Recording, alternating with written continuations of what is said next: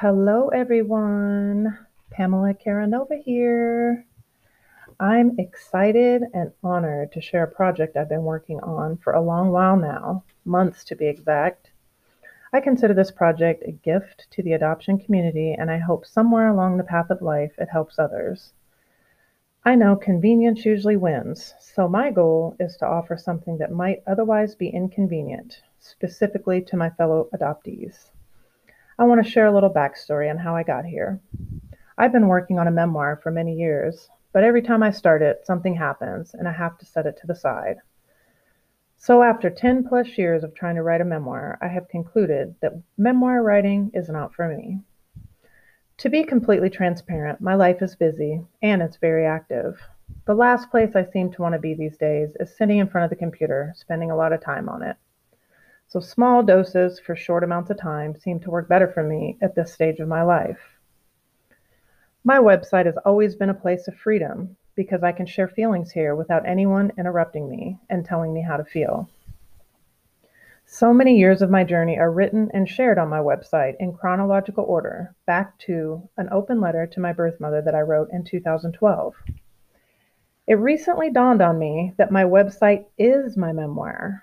So I decided to spend some time transferring all of my old articles to audio via the Anchor FM platform, via the Spotify platform. Talk about a time consuming task. I have written over 200 articles since 2012. This way, my friends, family, and supporters can tune into several mainstream platforms like Spotify, Google Podcasts, and Radio Public to listen to my articles. My words can reach adoptees and people in the adoption community all around the world. I know time is of the essence these days, and people don't have time to sit and read like they used to.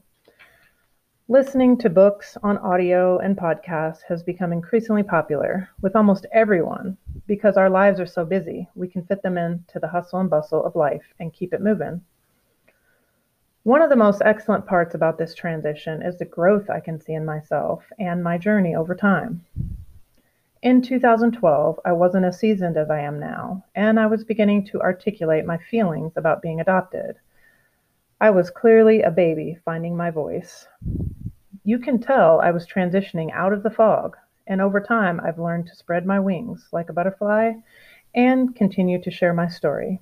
It's not been easy, but I know I've reached adoptees all over the world, and they are the reason I keep writing. In healing myself by sharing my story, I am, I am helping others heal and gain courage in sharing their voices and their stories. While I wholly support the memoir writers out there, my dreams of writing a memoir have dissipated into nothingness. It's not a sad thing or a bad thing. It's the reality for me and where I am in my life. So I'm celebrating releasing this task from my plate. I hope you can celebrate with me. As I move forward with a new phase of creating the life I want to live, I hope to spend less and less time in front of electronics and more time out in nature running wild and chasing waterfalls. Instead of writing a memoir, I want to live my future days filled with adventures and spending time with those I love. I want to take road trips and I want to be living my life. As a self care technique, I have chosen to leave almost all online adoptee spaces as they aren't healthy for me. And I'm eliminating as many unnecessary commitments and responsibilities from my life as I can, not just in the adoption community, but everywhere. As a result, you might see less of me in online adoptee centric spaces, and you might hear less from me in the days to come. If you follow my social media, that will be the best way to keep in touch. But please understand, as I distance myself from the online world, I might take longer than expected to respond, and sometimes I might not respond at all. It's nothing personal. Let me be transparent. Being in the adoption community for over 10 years has taken a toll on me. However, as I come to a healthier place as each day passes, I have to set new boundaries for myself. In that, I'm stepping away from many activities I have been a part of, and I'm writing a new life for myself. I feel like adoption has taken so much, and it's time to take it back and enjoy my life with my friends and my family. I still plan on writing, but that will be the main place you will hear from me, so be sure to follow along if you're interested in keeping in touch. While I share the launching of the Pamela A. Karanova podcast with you, please be advised that this article is my first recorded podcast in my unique voice. To pull this migration off semi timely, I had to convert the first 200 articles over with a digital voice that is not mine. You would be surprised how long this took all by itself.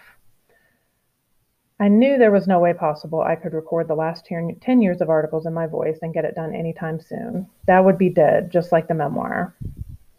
Moving forward, I hope to have all my articles uploaded to the podcast in real time, so, so they'll be available in my voice for you to take a listen when you're on your way to work or working out at the gym.